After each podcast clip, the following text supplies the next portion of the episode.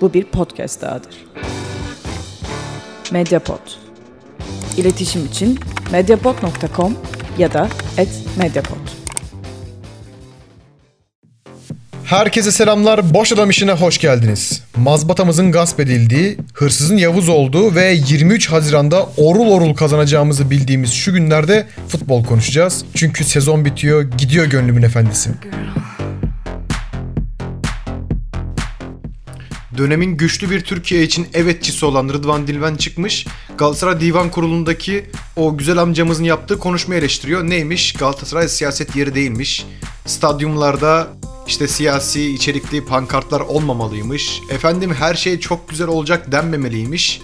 Beraberinde zaten yine Ali Bıldırım da çıktı. Beyefendinin kendisi de söyledi. İşte stadyumlar bunların yeri değil, kulüpler bunların yeri değil. Aslanım biz size mi soracağız ya? Bu tribünler size mi soracak kime nerede ne diyeceğini? O tribünler Soma için de bağırdı, Berkin için de bağırdı, Van'daki deprem için de bağırdı, Ali İsmail için de bağırdı, Gezi için de bağırdı. Bugün İstanbul seçimleri için de bağırıyor. Yarın Trump'ın seçimi olur, Trump'ın seçimi hakkında konuşmak ister. Size mi soracak millet neyle konuşacağını? İşinize gelince her türlü oradan propagandayı yap, işine gelmeyince efendim burası siyaset yeri değildir. Siyaset nerede yapılıyormuş beyefendi? Bakkalda mı yapılıyor yani? Önce bir çay mı almamız gerekiyor? Peynir aldıktan sonra mı konuşabiliyoruz anca siyaseti? Kimse futbol izleyicisine had bildirmeye çalışmasın. Başka işlerle uğraşsınlar. Hadi abisi. Hadi yandan. Ha bak elimizde bunlar var. Bir de başka bir türü var.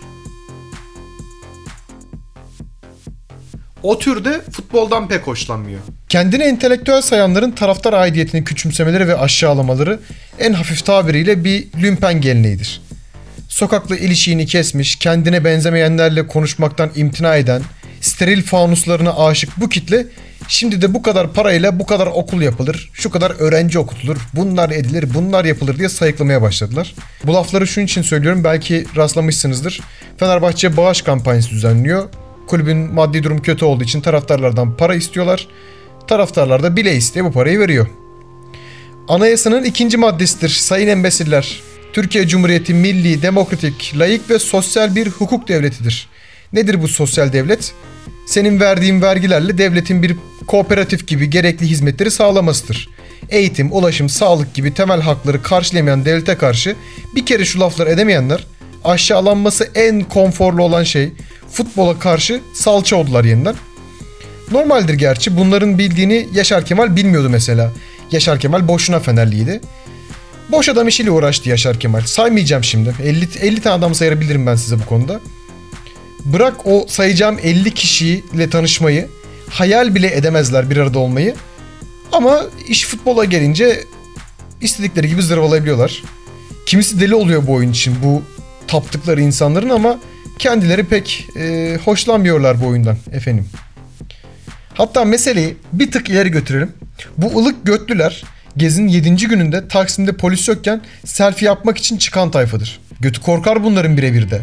Polise laf etmeye, copa direnmeye, çoğunun huyu budur. İstisna varsa da beni ilgilendirmez, çoğu böyle bu andavalların. Bak bu oyun nasıl bir şey biraz anlatayım size.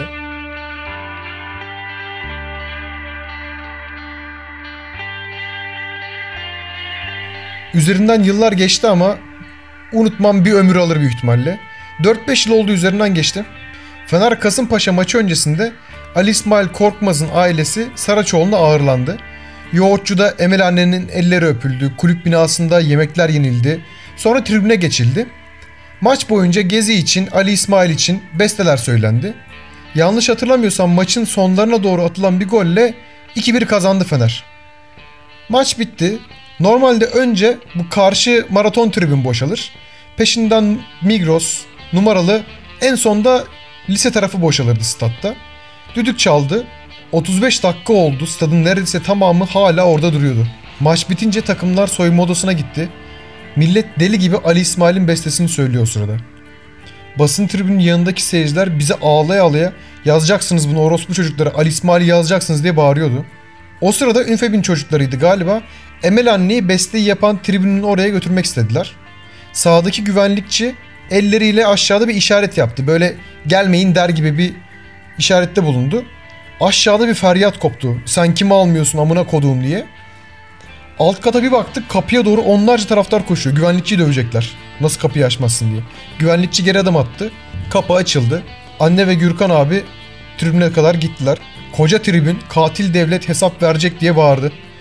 Ben bu kadar kişinin aynı anda ağladığını hatırlamıyorum. Bu olayın geçtiği yer değil stadyum. Bu olayın olma sebebi stadyum. Ali İsmail de tribündeki çocuklar da bu ülkenin evlatları. Ali'nin nice sevdalarından bir tanesiydi Fenerbahçe. Keza futbol. Ha bu arada Gürkan Korkmaz Galatasaraylı mesela. Babası Trabzonlu. Mesele Fener mi diyenler için bunu söyleyeyim. Hadi siz futbolu sevmediniz. Orası okey olsun. Al bu röportaj Fenerbahçe'nin o dönemki basketbol takımı kaptanı Ömer Onan'a ait. Sen neler söylersin maçla ilgili? Ben ilk önce maçtan önce şunu söylemek istiyorum. Aa, üç gündür çok üzülüyoruz Berkin'e. Ee, çok üzgünüz. Ee, bu ülke bir evladını kaybetmiştir pisi pisine. Ee, ben istiyorum ki bu ülkede e, kimse faili meçhul kalmasın. En azından bir görev olarak e, bunu yapmamız lazım. Ee, çok üzgünüz. Açıkçası maç için yani ne kazansak ne yenilsek üzülü yani sevinemiyoruz. Ee, çok değişik duygular içindeyiz. İki gün yani Yetmeyenler için yine tribündeki çocukların bağırdığı besteyi de koyalım.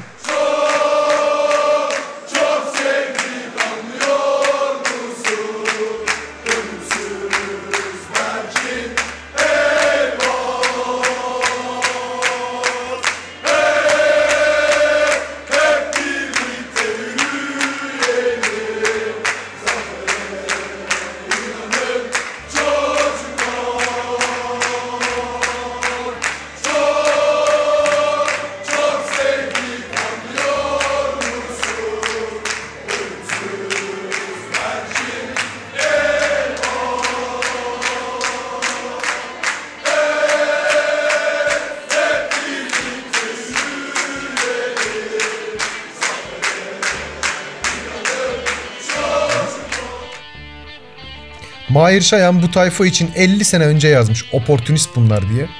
Yıl 2019 oldu. Bir bok değişmemiş. Futbolu bu kadar savunduk. Futbol pürüpak mı peki?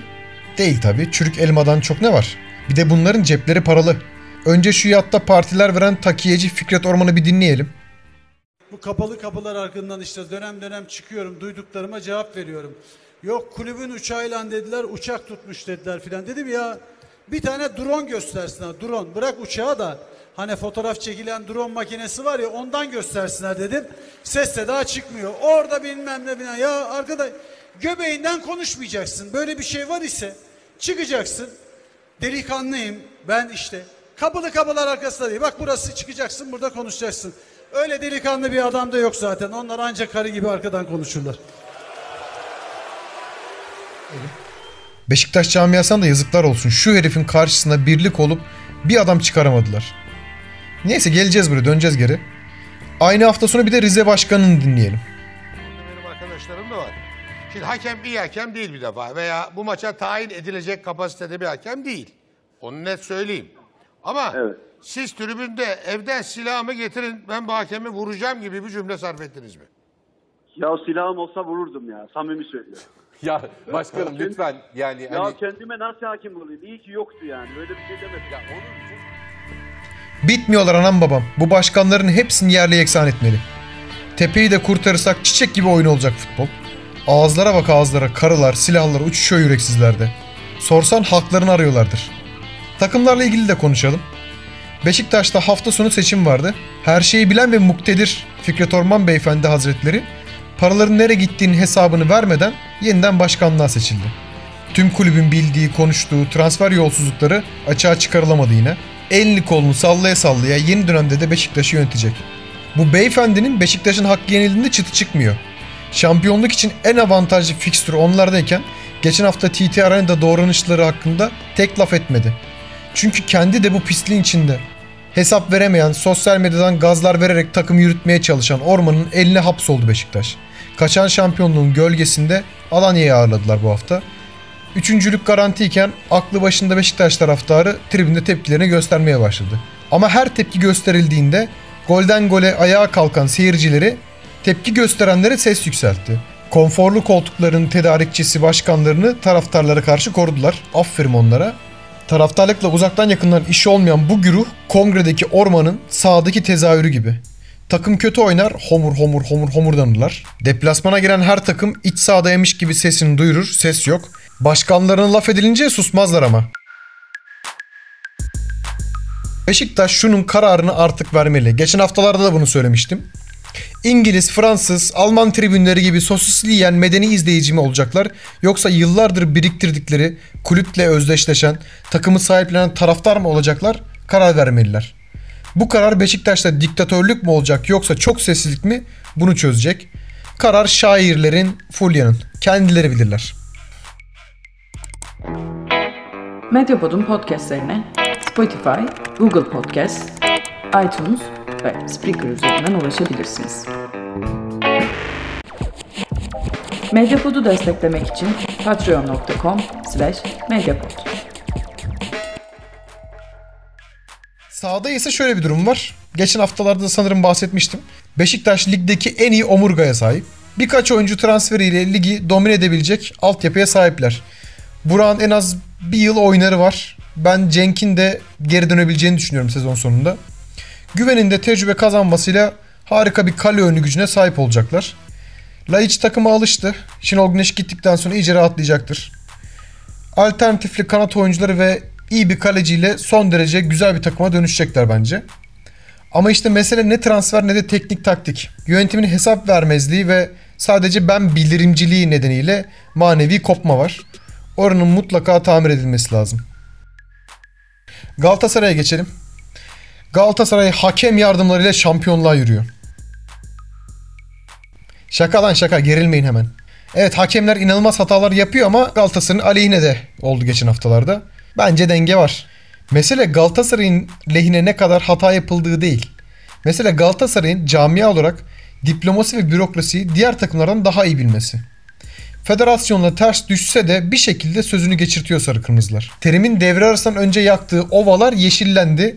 Baharda çiçek verdi. Federasyonla girdiği kavgada ben de dahil çoğu kişi Terim'in kaybettiğini düşündük ama Adanalı yine kazandı. Rize'de Serkan Çınar'ın veda maçındaki inanılmaz şovuyla 3-2 kazandı Galatasaray. Orta sahanın hiç top kazanamadığı ve rakip takımın kontra ataklarının sürekli hakem düdükleriyle kesildiği maçtan 3 puan çıkarıp Başakşehir hesaplaşmasını beklemeye başladılar. Hikayenin kalanında ise şu önemli bir yer edecek. Göksel Başkan ne kadar Başakşehirli ne kadar Galatasaraylı. Hafta sonundaki maçın kildini bence burası kıracak. Fenerbahçe'de kümede kalmanın gizli mutluluğu var. Buna sevinmeyi kendilerine yediremiyorlar ama ciddi ciddi alıcı kuş gibi enselerinde geçen haftaların defteri kapandı artık. Rahatladılar. Girişte uzun uzun laf etmiştim ya o Liboş tayfanın bokladığı bağış kampanyasıyla alakalı. İşte o kampanyada şu ana kadar 30 milyon euro civarında paranın toplandığı söyleniyor. Çok ciddi para. Daha da artması olası. Herkes bu yaz atılacak hamleleri bekliyor. O nedenle ne bir tepki var ne de bir eleştiri var. Gelecek sezondan o kadar büyük beklenti var ki mesela gelecek sezonun ilk maçında puan kaybı olsa neler yaşanır düşünemiyorum bile. Yaz döneminin en hızlısı tahminen Fenerbahçe olacaktır. Fenerbahçe ile ilgili son bir not söyleyeyim. Kardeş muhakkak kaleci alın. O kalecilerle şampiyon mampiyon olamazsınız. Bu haftalık bu kadar. Canımın içi sponsorumun gözlerinden öpüyorum. Aşkım benim Friedrich. Görüşmek üzere. Bu program Friedrich Ebert Stiftung'un katkılarıyla hazırlanmaktadır.